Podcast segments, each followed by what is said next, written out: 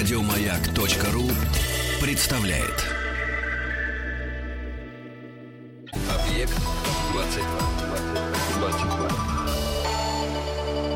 два. Объект двадцать два. Всякие предпочитающие видеотрансляцию и прочим способом соединения отмечают, что мне здесь покой и полумрак. Кое-кто задается вопросом «почему?». Я долго искал вразумительный ответ, который бы выходил за рамки моих единственных предпочтений. И тут ответ явился сам собой.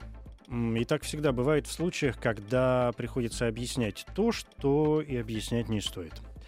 Видите ли, свет в ночное время суток оказывает негативное влияние на цветение растений. Как следствие, лишает еды многих насекомых. Последние исследования говорят, что ночной свет, скажем, уличных ламп, и желтый, и белый, значительно замедляет процессы развития клевера. А это значит, что, скажем, божьи коровки лишаются источников пропитания. И гибнут, разумеется. Вы хотите, чтобы гибли божьи коровки? Я нет. Это меня как-то травмирует. Я Евгений Стаховский, и травмы вообще меня сегодня занимают, и я рад, что здесь уже Илья Владимирович Кукулин, кандидат филологических наук, доцент школы культурологии Национального исследовательского университета Высшей школы экономики. Добрый вечер. Здравствуйте. Но травмы меня занимают, конечно, не личные. С ними я пока как-то справляюсь. А вот э, большие травмы, культурные травмы, коллективные травмы, исторические травмы, если хотите, это, конечно, тема отдельного разговора. И, может быть, как всегда, сначала мне бы хотелось э, разобраться с понятиями, чтобы, чтобы мне самому понимать, да, о чем мы сегодня будем говорить. То есть, что называется, разобраться с вводными. Что такое вообще историческая травма, что мы вкладываем в это понятие? И какие явления мы считаем культурными, если мы говорим об, историческом, об исторической травме, в том числе, как и о культурном явлении? Надо сказать, что сегодня мы будем с вами говорить о явлениях гораздо более тяжелых, чем травмы божьих коровок при, всех, э, при всем моем к ним хорошем отношении, или даже чем личные травмы, при том, что они иногда бывают очень мучительными. Прежде всего, нужно сказать, что э, коллективная травма – это со- состояние общества, часто довольно больших групп людей, которые ощущают себя э, прошедшими через э, какую-то катастрофу, э, коллективное унижение, через опыт, о котором трудно говорить и о котором хочется забыть. И опыт чаще всего, который э, воспринимается как иррациональный, труднообъяснимый, почему это произошло именно с нами. Вообще говоря, прежде чем говорить о коллективной травме, нужно сказать о том, что такое коллективная память. Ведь память э, – это то, о чем мы говорим, это предполагает, что помнит целое общество. И более того, мы сталкиваемся с, со случаями, когда м, пережитые м, унижение, обида, э, м, репрессии государства, они оказывают влияние на несколько поколений. Психоаналитики рассказывают... нынешние российские психоаналитики о том, что они сталкиваются со случаями влияния э, советского и конкретно опыта сталинских репрессий, которые выходят в снах их клиентов, которые никогда не переживали лично этих репрессий, а пережили их родители. Даже не лично пережили, а жили просто в сталинские времена и помнили это ощущение всеобщего страха. Откуда вообще возникает коллективная память?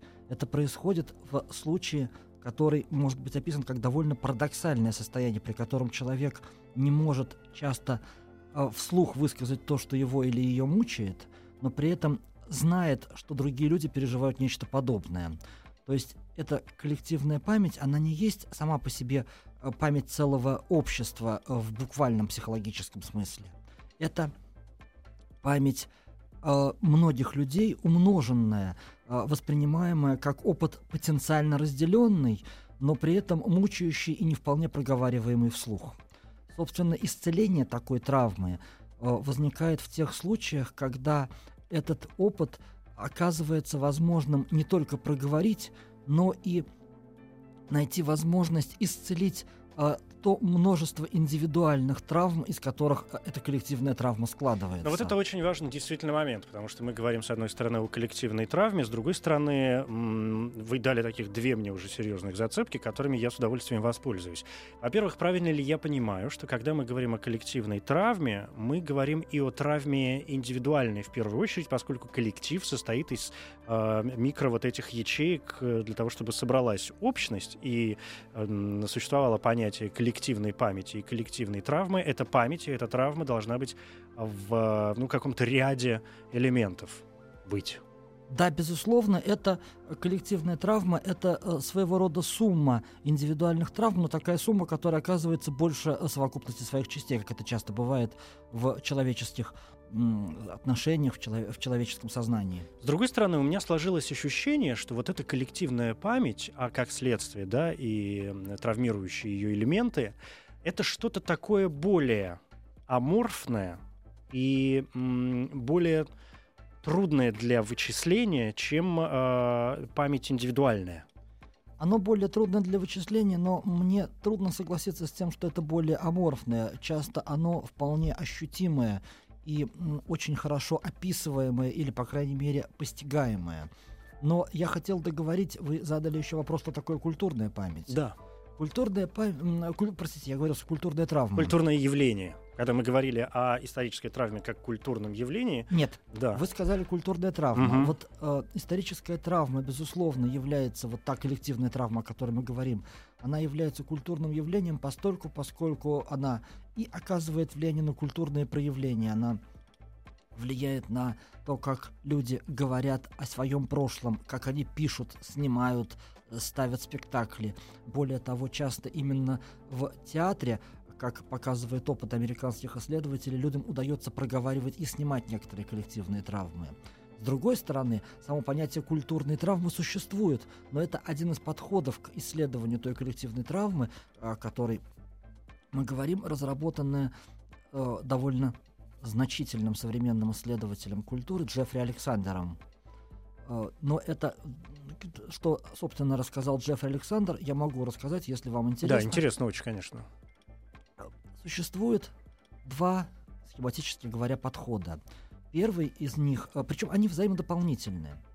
Первый из этих подходов разработан разными исследователями в Америке. Это Доминик Лакапра, есть российский, работающий в Европе исследователь Александр Эткинд и еще несколько человек. Вот они говорят прежде всего об опыте, пережитым непосредственно участниками травм, травматических событий. Вот, в частности, Доминик Лакапра говорил об опыте э, евреев, переживших э, Холокост, истребление евреев. Во время Второй мировой, да? Да, mm-hmm. совершенно mm-hmm. верно. Оп- опыт, когда э, люди могли быть в любой момент убиты нацистами и спаслись.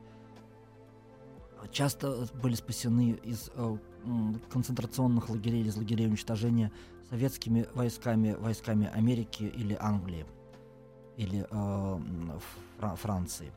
С другой стороны, э, Джеффри Александр обратил внимание на другой, если угодно, конец этого коромысла, то, что часто люди не вполне понимают, что они столкнулись именно с травмой там, где они не имеют к этому прямого отношения. То есть? Ну, как, например, э, он описывает подробно, как в, ма- в средствах массовой коммуникации США в сорок пятом году лишь постепенно про- возникало понимание того, нас- насколько действительно страшным было отношение нацистов к народам стран оккупированной Европы и особенно к евреям.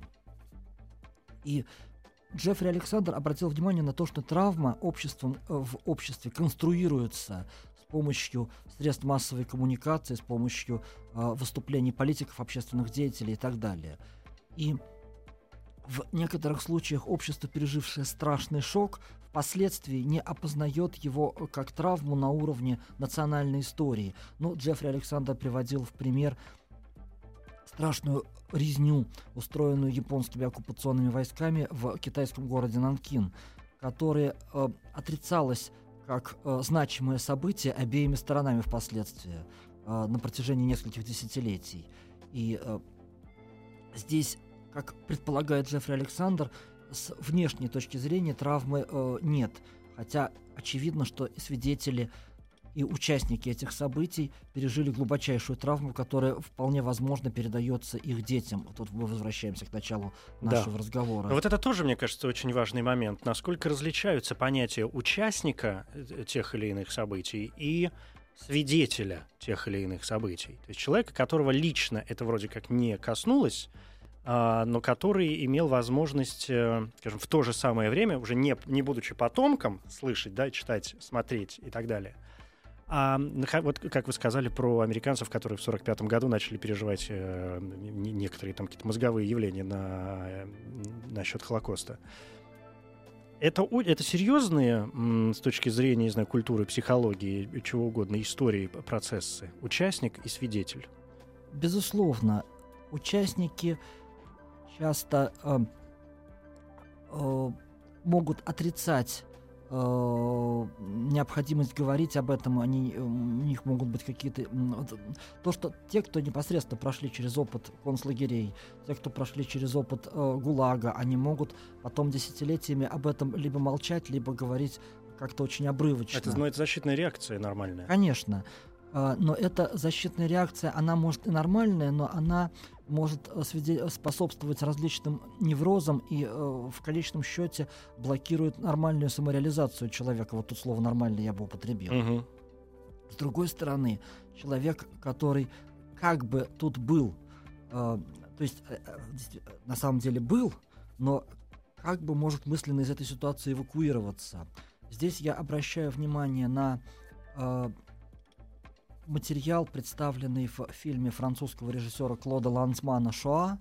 Это огромный и очень важный фильм именно о Холокосте, в котором м, довольно важную роль занимают рассказы людей, которые жили вокруг концлагерей, крестьян, э, например, польских, или, например, машиниста, который возил жертв в их последний путь. И он был только машинист. Но вот он свидетель как раз, да? да он да. же не участник этой травмы, он свидетель. Он, нет, он участник событий.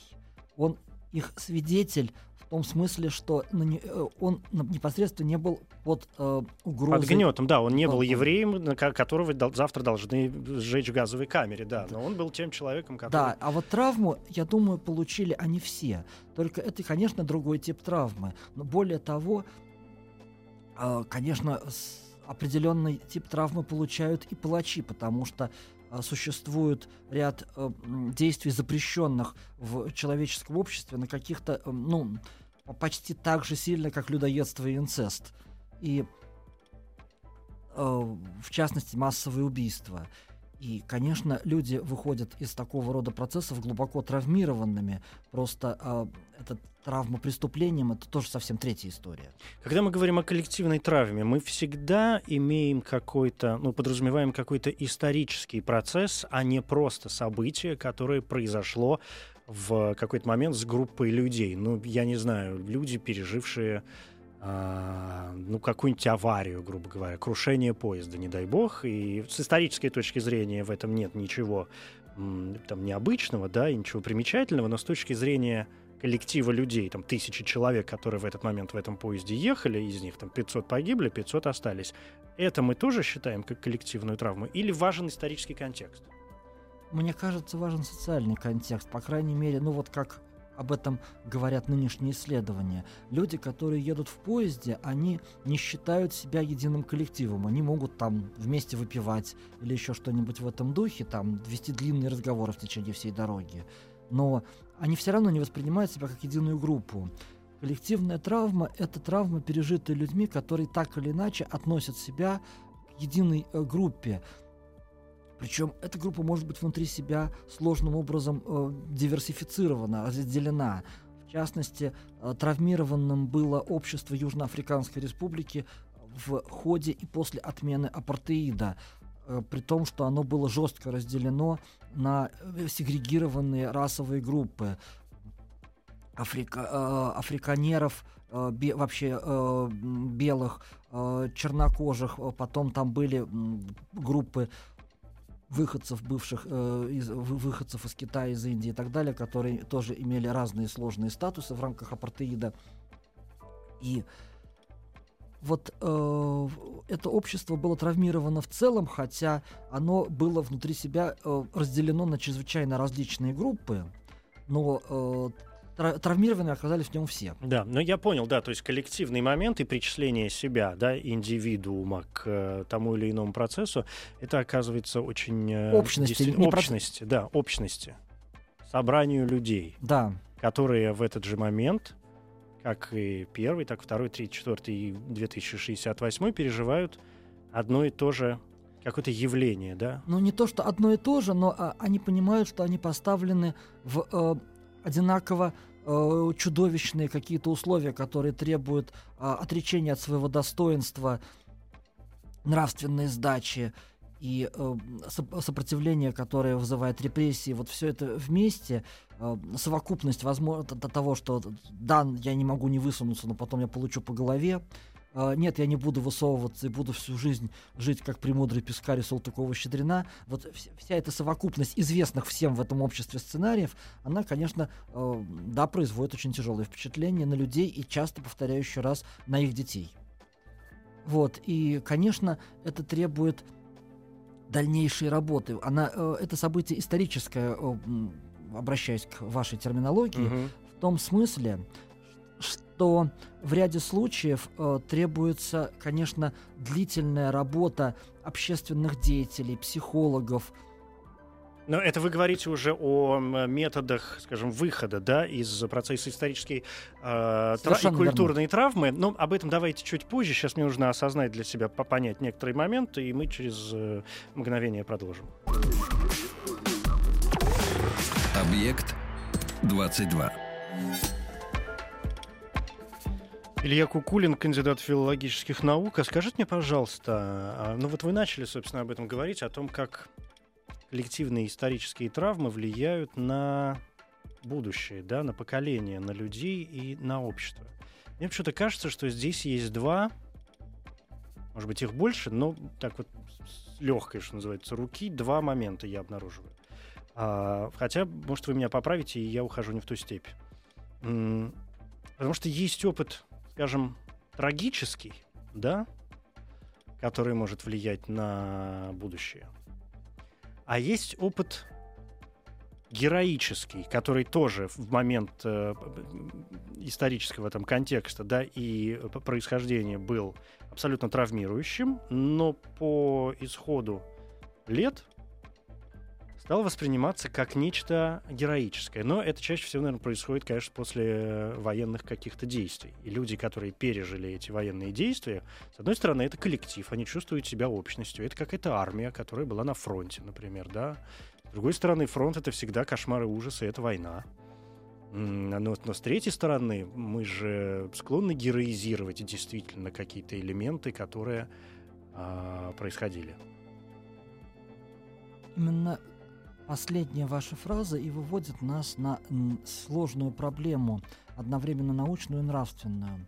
Дело в том, что, с одной стороны, героические поступки есть постоянная часть человеческой истории.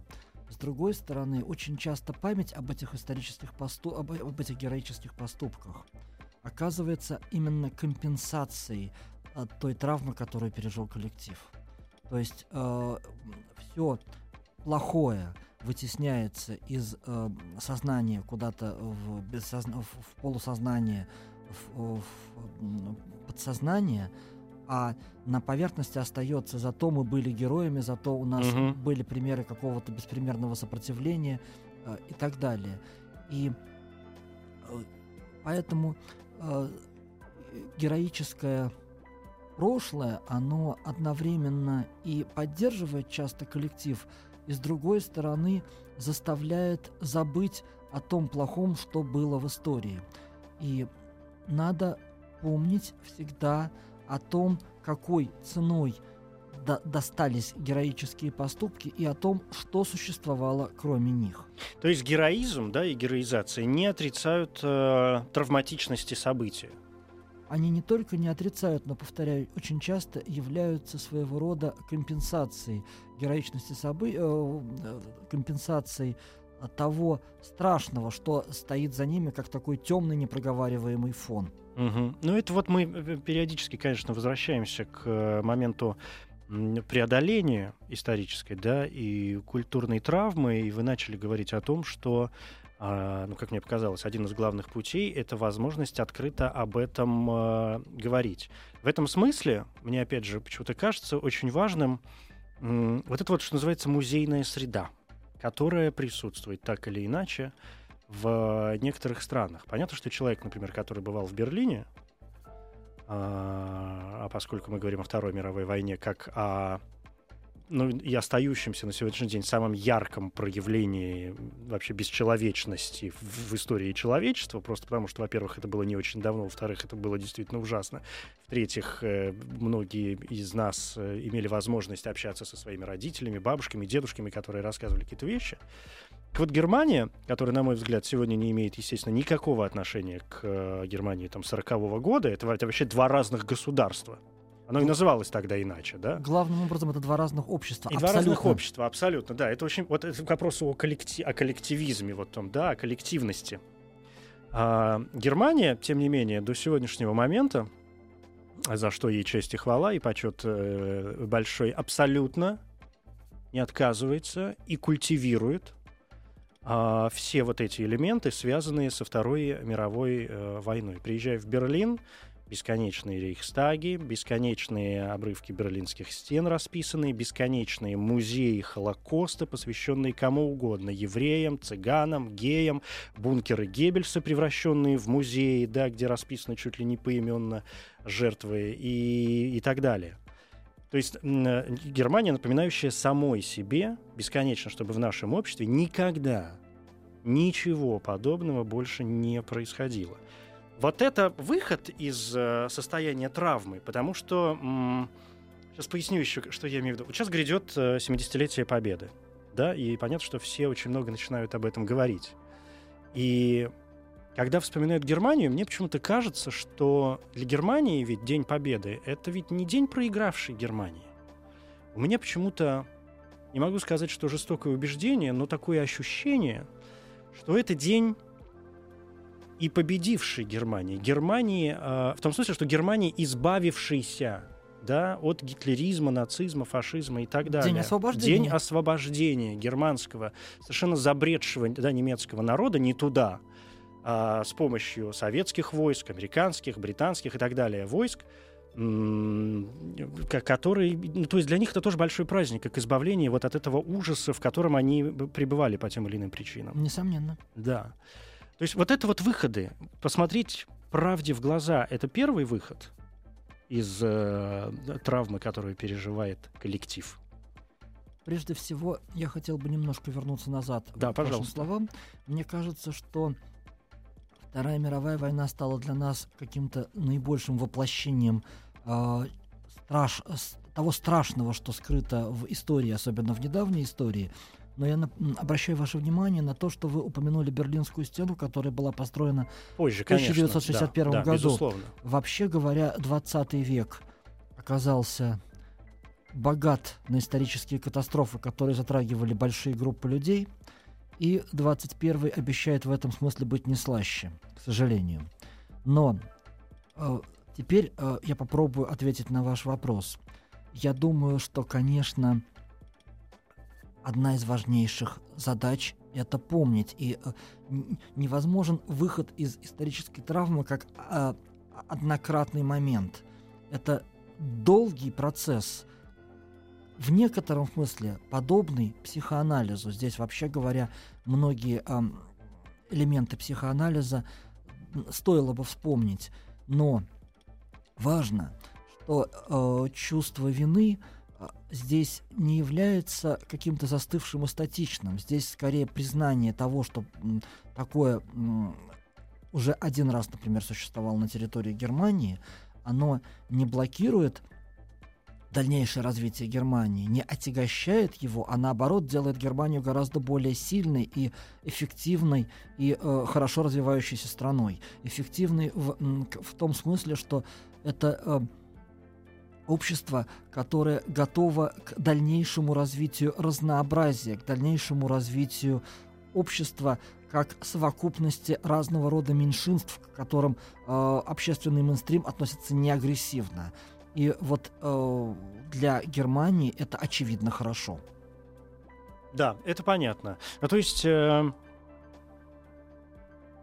так... то есть музейная среда, вот, которая, я почему-то как, не знаю, откуда у меня взялось, взялось это понятие, практически термин, да. Э, как вы считаете, вообще действительно вот это возникновение музеев, музеев и памятников, как влияет на борьбу с э, травматическими эпизодами коллективными? Музеи и памятники очень важны, но сами по себе они ничего не решают, потому что чрезвычайно важно, чтобы и музеи, и памятники существовали в контексте отношений общества и особенно общественных организаций, структур гражданского общества, которые будут поддерживать эти музеи и памятники как институты памяти, а не как официальные какие-то места, около которых надо раз в год положить цветочки, если говорить mm-hmm. о памятниках, или в которые нужно схватить школьников, которые тут же, выйдя, забудут про то, что им показали. Про то, что им показали, да, безусловно. А, когда вы говорили о... Ну, начали говорить, опять же, о методах преодоления, поскольку мы все время сейчас уже к ним возвращаемся.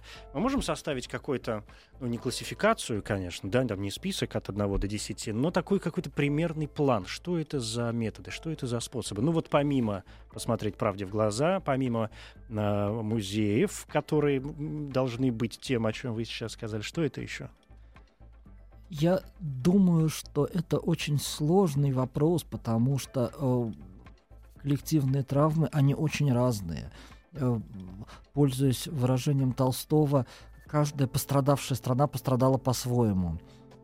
Вот, ну, и тем не менее, какую-то типологию все-таки составить возможно, с большой оговоркой, что любая типология здесь условна. Mm-hmm.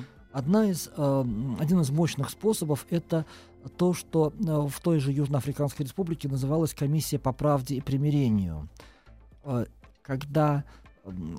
Она, в ней участвовали психологи и общественные деятели, и в ней встречались люди, которые пострадали от апартеида, и люди, которые причиняли страдания. Полицейский, который стрелял по э, чернокожим демонстрантам, и э, жена, вдова, точнее сказать, э, погибшего демонстранта с детьми. И они разговаривали в присутствии психолога. И, конечно, эти разговоры строились очень тяжело. До таких было десятки тысяч, сотни тысяч, и именно работа этих комиссий по правде и примирению, которые работали по всей Южной Африке, это была одна из причин, по которой Южная Африка после отмены апартеида избежала гражданской войны. Не единственная, но важная.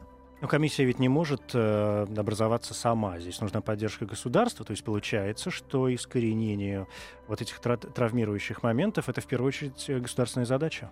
Я полагаю, что это все-таки в первую очередь забота общества. То есть, если государство берет на себя э, эту обязанность, то, э, а общество этой обязанности не чувствует, то я думаю, что государство ни одно в этой ситуации справиться не может. То есть это должна быть помощь общественных организаций и общественных структур. Конечно, э, очень хорошо, когда она поддержана государственными институтами, но это уже явление вторичное. Но государство может вести просветительскую работу. Государство... Э, а в... не умалчивать и не скрывать какие-то элементы, которые ему кажутся неправильными с, с его государства точки зрения. А вот обратное уже верно. В ряде случаев мы видим, э, когда государство успешно блокирует попытки э, общества или отдельных общественных организаций э, заниматься раскрытием и э, постижением коллективных травм. То есть э, вот э, государство может помочь вслед за обществом, а вот повредить может поперек общества, вперед него и так далее. Я здесь вспоминаю э, сталинизм. Конечно. В, например, Советском Союзе, да, то, что происходило, и то, что абсолютно, ну, мной воспринимается как главный позор вообще России за всю историю России. Я говорил об этом не раз и готов повторить. И, и понятно, что тр... вот это, это ведь тоже коллективная травма, когда люди, когда люди не знали, когда за ними сейчас э, придут. Но вот прошло время, И я, ну, не могу сказать, что не без удивления обнаруживаю какой-то там попытки чуть ли не героизировать опять деятельность э, Сталина. И вот на этом фоне, конечно, вызывает глубокую печаль то, что, например, музей в Перми тридцать шесть, то, тот, который действовал под Пермью в политическом лагере, который был лагерем и сталинских, и постсталинских времен, который вообще является одним из немногих музеев, связанных с памятью о лагерной системе, о ГУЛАГе, который наследовал ей угу. во времена более поздние, хрущевские и брежневские, что этот музей сейчас фактически закрывают. И, конечно, память о ГУЛАГе, она и о сталинских репрессиях, она с необходимостью должна включать в себя память и о тех, кто совершал преступление не для того, чтобы осуществлять какое-то загробное мщение, а для того, чтобы скорее понимать, что вот у нас есть такой замечательный пассивный оборот, который является э, хорошим свидетельством о том, насколько наше общество продолжает быть травмированным, что некто был репрессирован. Э, пассивный залог, э, кто его репрессировал, зачем репрессировал, просто э, был репрессирован. И важно понимать, что это была фактически э, гражданская война, при которой у одной стороны э, было оружие, а у другой не было. Что это было противостояние одной части общества другой. И с другой стороны, э, конечно, что это противостояние нанесло... Э, оно на самом деле началось не, не буквально со сталинизма, оно началось там с революции, с гражданской войны. И, конечно, эти э, раны не исцелены, и важно и помнить об их наличии, и важно продолжать думать, как с этим дальше работать, потому что они будут передаваться следующим поколениям, а их приз- признание того, что э, наша страна имела в двадцатом веке историю, часто вполне катастрофическую по своему характеру, оно не, не прививает нам какой-то пассивный комплекс вины, а наоборот позволит нашему обществу быть более динамичным и здоровым. Может быть, э, вот эта коллективная травма от э, репрессий сталинских была перекрыта коллективной же травмой э, от Второй мировой войны. То есть, когда одно яркое травмирующее событие перекрывается другим еще более травмирующим событием. Ну, это достаточно сложный вопрос, потому что... Э, дело в том, что во Второй мировой войне... позволили, когда она у нас началась, когда началось то, что у нас э, впоследствии получило официальное название Великой Отечественной войны, э, людям разрешили говорить о том, что существуют невинные жертвы, но это были невинные жертвы нацистов. И в плач по реальным невинным жертвам нацистов э, вплетался плач по неоплаканным жертвам предвоенных лет. И это э, такой э, клубок очень сложных и мучительных переживаний, который мы, я боюсь, только начинаем обсуждать, не то что распутывать. Ну, в том-то и дело, потому что если с, э, не то что сравнивать, а соединять все эти события, то получается, что двадцать лет страна пребывала в состоянии какого-то вообще нечеловеческого кошмара бесконечного. Там, с, с, ну, грубо говоря, там, если не брать революцию, а взять там, с начала тридцатых и до окончания Второй мировой, и до смерти Сталина там, в пятьдесят третьем, когда, ну, хоть чуть-чуть... Понятно, что это тоже очень условные понятия, что куда повернулось, но все равно там до двадцатый, ну, Хрущев и так далее. Вот что я имею в виду. Вы понимаете, какая штука? Но этот бесконечный кошмар, он складывался из индивидуальных судеб и индивидуальных коллизий. Конечно. Вот, и очень важно попытаться... помнить, насколько это возможно, эти отдельные судьбы и отдельные коллизии. Э, я думаю, что вот это вот э, слова Ахматовой, э, хотела бы все, всех поименно назвать, они до некоторой степени устарели, как это не дико звучит, потому что важно не только назвать, важно вспомнить то, что с этими людьми было. Вот, э, назвать уже недостаточно. И... Конечно, сейчас перед нами стоит задача, э, вот российское общество, оно пережило сложную травму, то есть на протяжении двадцатых, двадцатого века э, и уже в двадцать первом веке очень много непроговоренной боли, которую непроговоренной и такой боли, которую люди не считали возможным вслух проговаривать. Вот, э, ну, может быть, это, знаете, извините, что перебиваю, может быть, это момент, когда говорят о на, менталитете, что мы все же закры, закрываем, русские там закрываются в себе, им проще сесть на кухне, чем э, действительно выйти и всем миром сказать, ну, ребята, ну, в конце концов. Вы знаете, мне так не кажется. Вот есть э, очень хорошая книга канадского историка российского происхождения Дениса Козлова «Письма читателей Нового мира», в котором он анализирует огромный архив писем, приходивших в Новый мир э, после публикации... Журнал вы имеете в виду? Да, да? журнал «Новый мир» mm-hmm. после публикаций э, тех или иных антисталинских произведений. «Люди. Годы жизни» Ильи Еренбурга, или это, м, допустим, э, книга Солженицына «Один день Ивана Денисовича». Это люди, э, туда приходили письма объемом двадцать. двадцать страниц. тридцать. Подождите, я представлю это.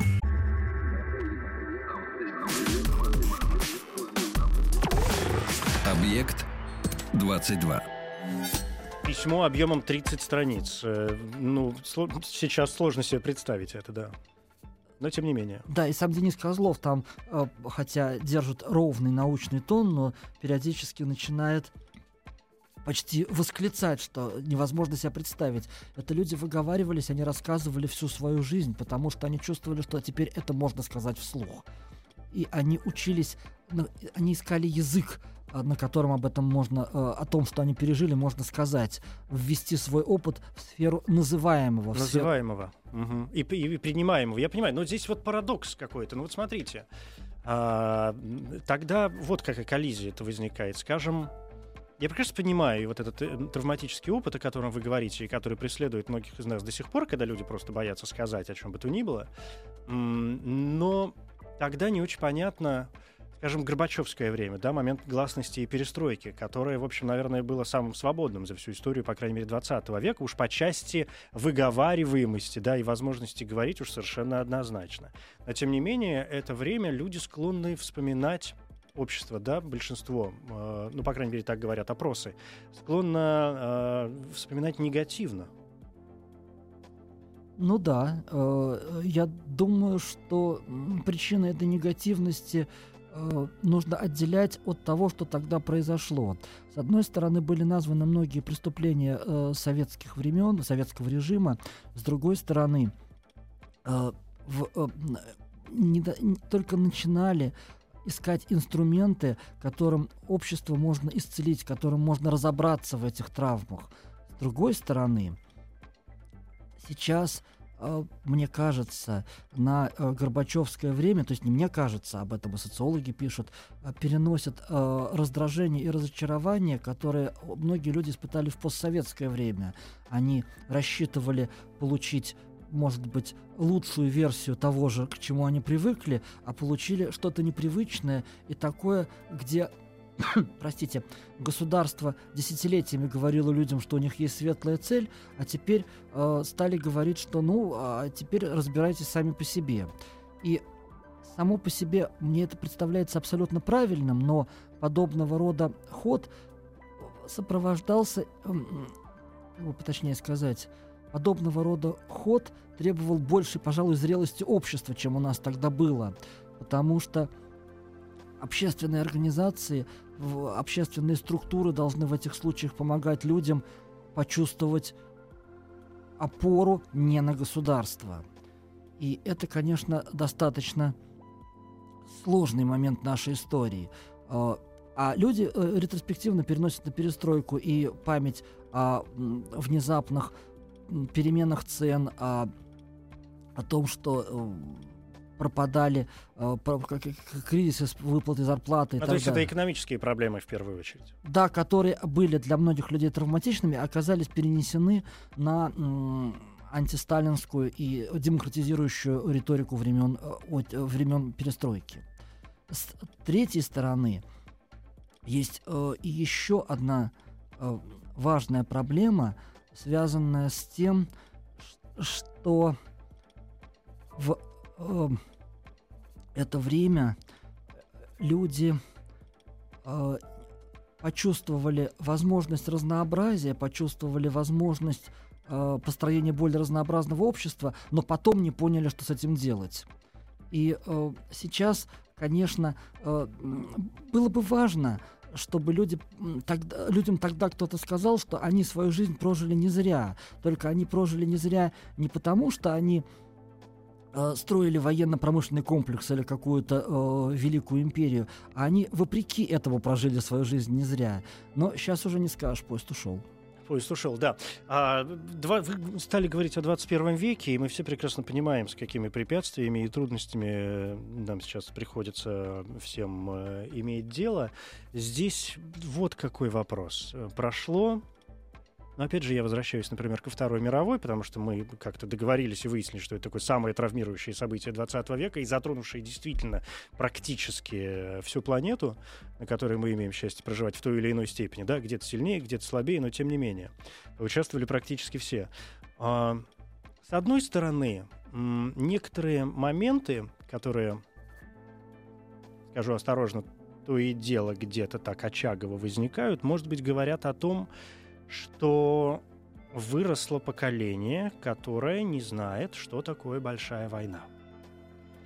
С другой стороны, означает ли это м- как раз избавление от э, коллективной травмы? Или вот эти, или романтизация зла э, означает как раз то, что общество до сих пор находится в рамках э, своей травмы и не избавилось от нее? Прежде всего, я хотел бы дезавуировать, то есть поправить одно свое высказывание, сделанное ранее. Поезд на самом деле не ушел. То есть сейчас резко изменилась историческая ситуация, но сейчас не поздно сказать, что люди, которые жили при советской власти, они сделали много хорошего, но не благодаря государству. И то хорошее, что они сделали, было не для, э, чаще всего не для государства, а для других людей. Они любили своих жен и мужей, они помогали своим детям и так далее. И это как раз и есть главное содержание, ча- чаще всего вопреки государству, э, реализованное людьми, жившими при советском строе. Что же касается сегодняшней молодежи, я думаю, что, ну, наверное, мы все все-таки наследники той травмы, которая была в советское время.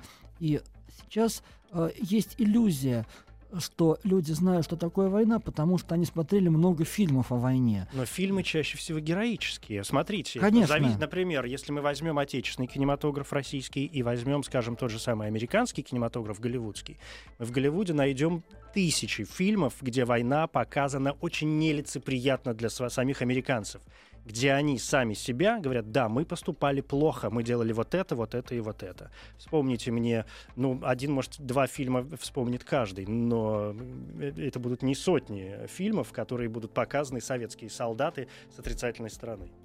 Это правда, и такие фильмы м- были сняты только в постсоветское время, да, насколько да, да. я понимаю. Да, их немного. Я думаю, что так, и... Собственно, я произнес слово «иллюзия». Нам uh-huh. кажется, что мы знаем про войну, потому что вокруг нас все время об этом говорят. Каждый год происходит День Победы, во время которой какие-то аспекты э, Великой Отечественной войны все, все, все время ну, вспоминаются. Да. Вот. Но травматические элементы войны, э, которые заслонены победой, вспоминаются гораздо реже. Ведь нам нужна одна победа, одна на всех, мы за ценой не постоим. Цену О, о цене... О цене как... никто не говорит, никто не вспоминает. М- ну, очень, вспоминают очень... цифрой, да, там да, тридцать шесть миллионов погибших, которая, и так далее. Которая тоже оказывается поводом для такой странной гордости. Вот как мы сильно пострадали. Это очень страшно. И, и это очень странно. Согласитесь, что это как раз, возвращаясь к сталинизму, э, это как раз э, не пример, потому что, ну, мне кажется, что Сталину как раз больше всего в заслугу ставят, что победу во Второй мировой войне, да, Великой Отечественной. Хотя, на мой взгляд, это как раз яркий пример совершенно неэффективного менеджера. Э, такое число жертв, не говоря уже о советско-финской войне, не говоря уже о пакте Молотова-Риббентропа и так далее. Безусловно. Безусловно. И э, поэтому я думаю, что, конечно, авторами победы э, в значительной степени был, конечно, были не Сталин, э, уж безусловно. А коллективный? И, э, нет, а нет? были отдельные э, офицеры, отдельные солдаты, то есть э, очень многие люди, которые воевали, смотря, несмотря ни на что, несмотря на... Э, Ну да, то есть, которые стали действительно вот теми самыми героями, а, собственно, государство тут, в общем, наверное, как-то... Причем, конечно, но не в той степени. Илья Владимирович, спасибо вам большое, что вы заглянули ко мне сегодня. Илья Кукулин, кандидат филологических наук, доцент школы культурологии и Национального исследовательского университета Высшей школы экономики. Еще больше подкастов на радиомаяк точка ру.